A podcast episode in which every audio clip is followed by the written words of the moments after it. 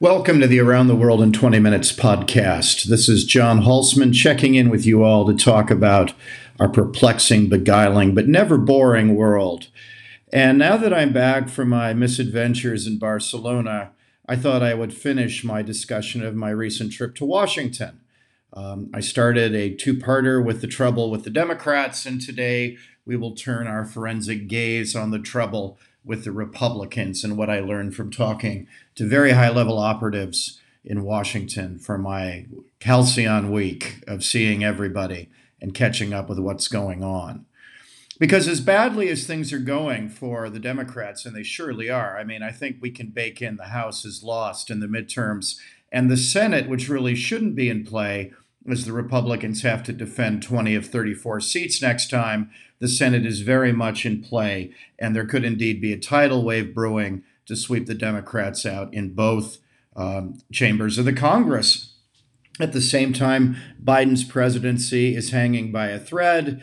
The standard rule of thumb in Washington is if for a president, if his approval rating is over 60, he can do whatever he wants. And if it's over 40, he can do nothing because nobody will listen to him. Biden is languishing at about 42% on the Real Clear Politics average, with the trend going down rather quickly. So he's on the edge of relevance, with his supposed successor, Kamala Harris, in even worse shape in the lower 30s. Now, the least popular vice president in history, less popular than the Darth Vader that was Dick Cheney. So the Democrats are in terrible shape. But when I talk to their leadership, the secret, the dirty secret lying at the heart of every single conversation I had with Democratic operatives is that they confessed to me plainly they had one thing they were counting on to save them in 2024, and that's Donald Trump.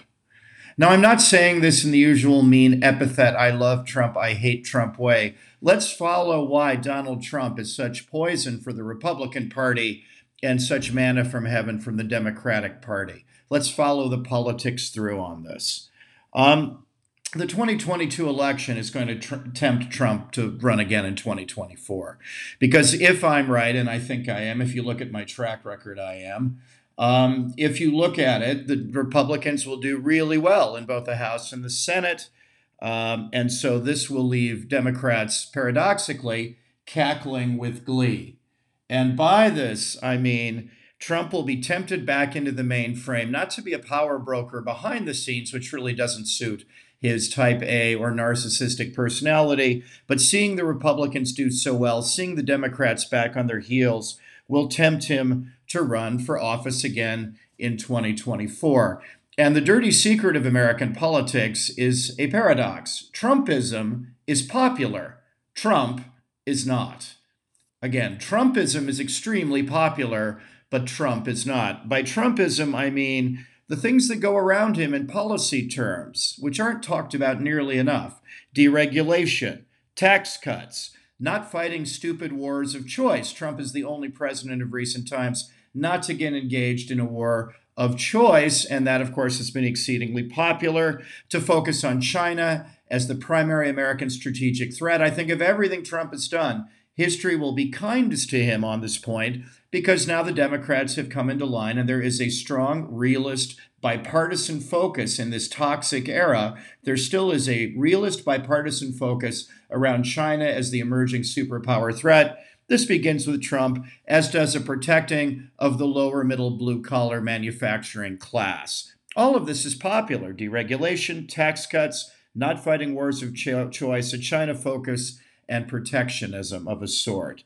Tr- this is popular but Trump is not, especially among independent voters who tend to swing American elections. With the, with the electorate so polarized, it's the few people genuinely in the middle who have swayed very, very close elections that have been the norm really since about 1996 when Bill Clinton routed uh, Senator Bob Dole.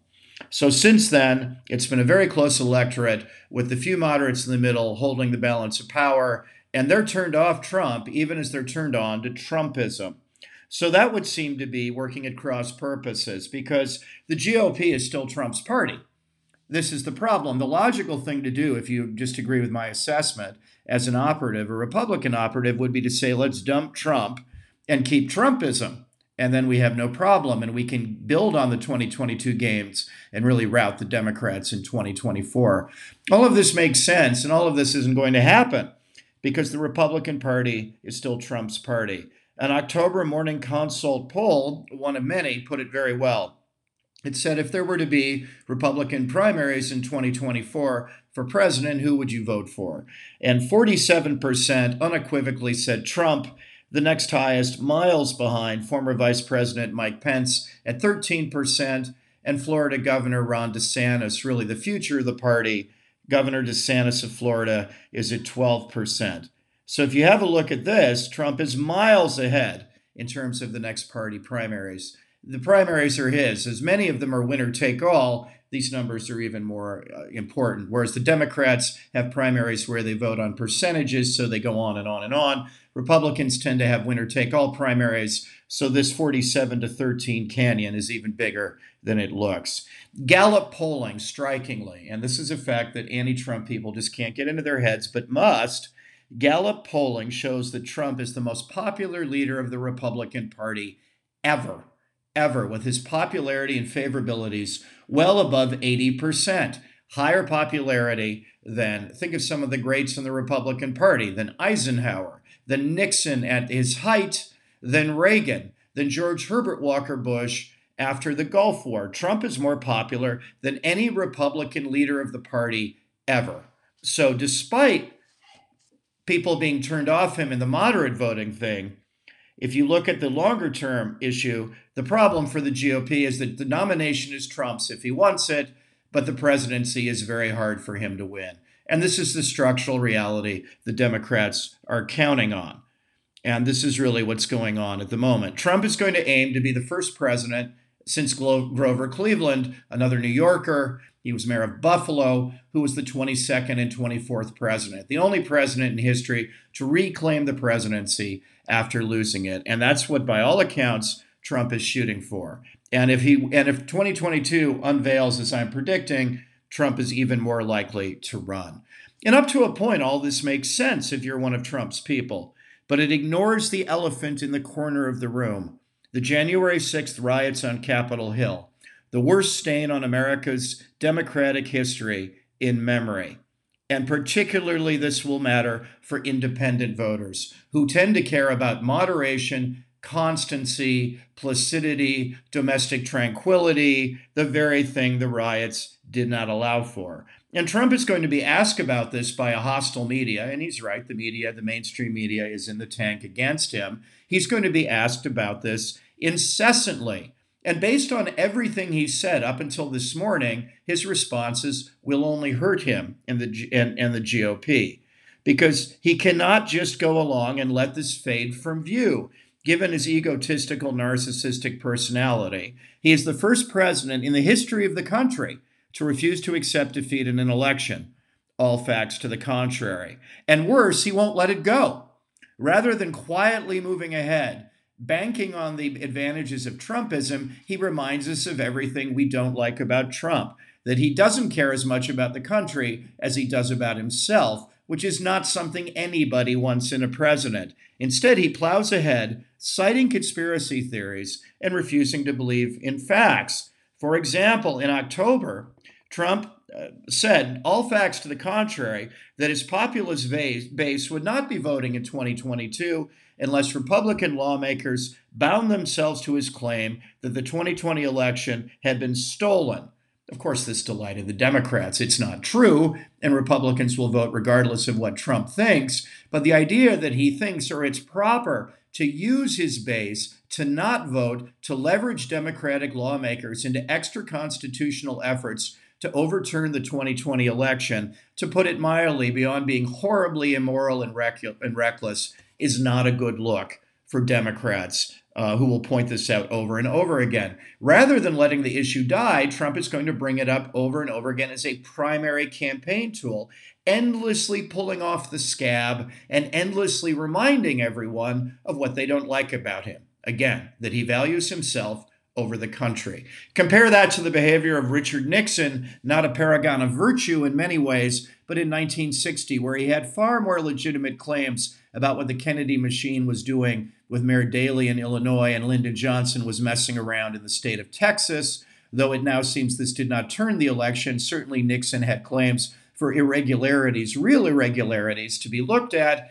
And Nixon said, no, for the good of the country, I'm not going to put us through that. That is not how Donald Trump is behaving. Rather, like a spoiled teenager, he's refusing to let it go and is poisoning the atmosphere around him. Surely the country wants more. And even if his Republican base are loyal to him and simply don't care about these facts, independent voters who vote will. At the moment in polling, Trump is doing rather well. He's two to three points ahead of Biden in the first head on head polls in Harvard's recent polling of the last couple days. But frankly, it's within the margin of error, and it's not allowing for endless campaign scrutiny. Like all candidates, Trump has looked better as the media has moved its focus away from him. And he's been out of the, the common eye, not just because he's not on Twitter all the time, but also because the media have had to focus on the real world events surrounding the new Biden presidency. And Trump has benefited from this, uh, much as Biden did in the campaign. The less he's seen, the better he's done. But I guarantee you, the minute he is the nominee for president, the questions about January 6th will come thick and fast, and he will double down and double down and double down and alienate the midline voters, the moderate independent voters who determine elections. He'll do well, but he won't do well enough to win. And that's what Democratic voters are absolutely banking on. Um, when I asked Republican operatives what the plan was for dealing with Trump, privately, the Republican Party leadership all know better, all know this is nonsense, all know this is a conspiracy theory, are embarrassed by it, are uneasy that they're not showing any courage at all, but are rather showing cowardice about it. They don't like the position that they're in. But when I ask them what they're planning to do to take on Trump's false claims, the extra constitutionalism, and his iron like grip on the party, they say to me one of two things. We're either waiting for him to lose or we're waiting for him to die. Literally, I heard this 20 times when I talked to senior establishment operatives. There is no plan for dealing with the out of control freight train that is Donald Trump. The only plan is to wait for him to lose again and then reclaim the party or to wait for him to die. That is the state of the modern Republican Party. So, for all the many problems we detailed with the Democrats, for all that they're going to be wiped out in 2022, they actually stand a pretty good chance in 2024 because of Donald Trump's positioning uniquely within the party, where Trumpism is popular. He is popular in the party, but he has utterly terrified independent voters because and the Republican leadership has looked awful because although they haven't gone along with his baseless claims about January, they have not said at a minimum whether you think Trump broke the law or not. He winked at the mob. He put himself above the country. He didn't care for the trauma and chaos that the riots would cause. He put his own needs above those of the Constitution and the country. And what he did was reckless and morally wrong. You hear no Republican saying this of any kind. And so, because of this, you have the party being tarred with this horrible brush at exactly the same time. And this is, frankly, what operatives are counting on, even though everybody knows better. The plan is to wait for Trump to die or to wait for him to lose again. That's not a serious plan for a serious party. So at the moment, the, the, and I will tell you if it changes because facts do, but the trajectory of the next three to four years is clear. Democrats will be wiped out in 2022, and paradoxically, that will help them hang on in 2024, whoever runs, because Donald Trump will be tempted back onto the field where his glaring failures as a human being will alienate independent voters, and he has the total grasp of the Republican Party. So, Trumpism, though wildly popular, though the many good historical things that it accomplished, will be in abeyance at least for a while until Donald Trump himself departs from the scene, and he will not go quietly into that good night. Of that, I am certain. And that's what I learned from my Washington trip. Thank you very much for listening to today's Around the World in 20 Minutes podcast. Uh, just a couple notes as we head into the holiday season. We will start our new book serialization in the new year, which I look forward to. But until then, we will continue with the Around the World in 20 Minutes podcast and the Patrick Henry podcast. So you'll get plenty of content from me through the holidays. If you need to escape for a little while, please do using our podcast. Again, I'd like to thank everybody who has taken the trouble to spend so much time with us. And please do subscribe. So many of you have. It's been the greatest thing of this year for me. And as a result, we're devoting more and more time to explaining what's going on in the world. And I love working directly with you without a filter, no editors in between us. But for those of you who have subscribed and those of you who haven't, please do. For those of you who have for Christmas, now is the time for giving.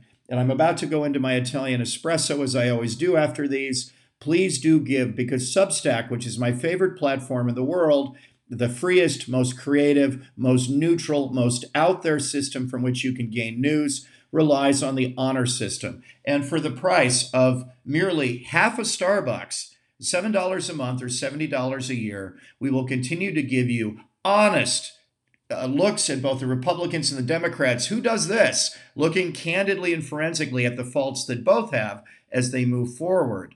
That, I think, is worth the price of half a Starbucks, along with all the fun we have the book serializations, the Patrick Henry podcast, the Around the World in 20 Minutes podcast. All of this is worth half a Starbucks a month. And in this season to give, please do give the $70 a year, $7 a month, so we can move over more and more of our efforts devoting to Substack, where I hope we end up full time. And it certainly seems that way. And thank you very much for that. One final postscript to the trouble with the Republicans, uh, and it ties in with the trouble of the Democrats. After having 30 or 40 meetings in my week, which is always a whirlwind, you meet everybody and come away with these impressions, this impressionistic approach, which I'm sharing with you. It seems to me clear that whoever wins in 2024 will be the party that takes its own blinders off and deals with its own problems best and first. Both sides are remarkably good with serious high powered intellectual wattage behind them.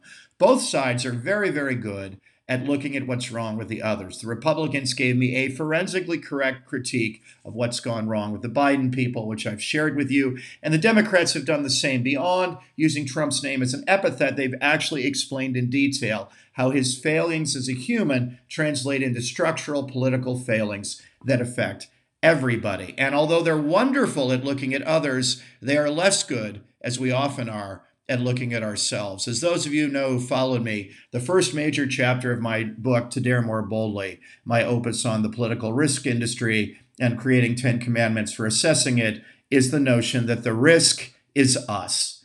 And the first side, Democrat or Republican, to realize the risk is us, to correct what's wrong internally, will be the party that emerges victorious in 2024. And that is the canary in the coal mine. And that is what, in terms of political risk analysis, I will take you through.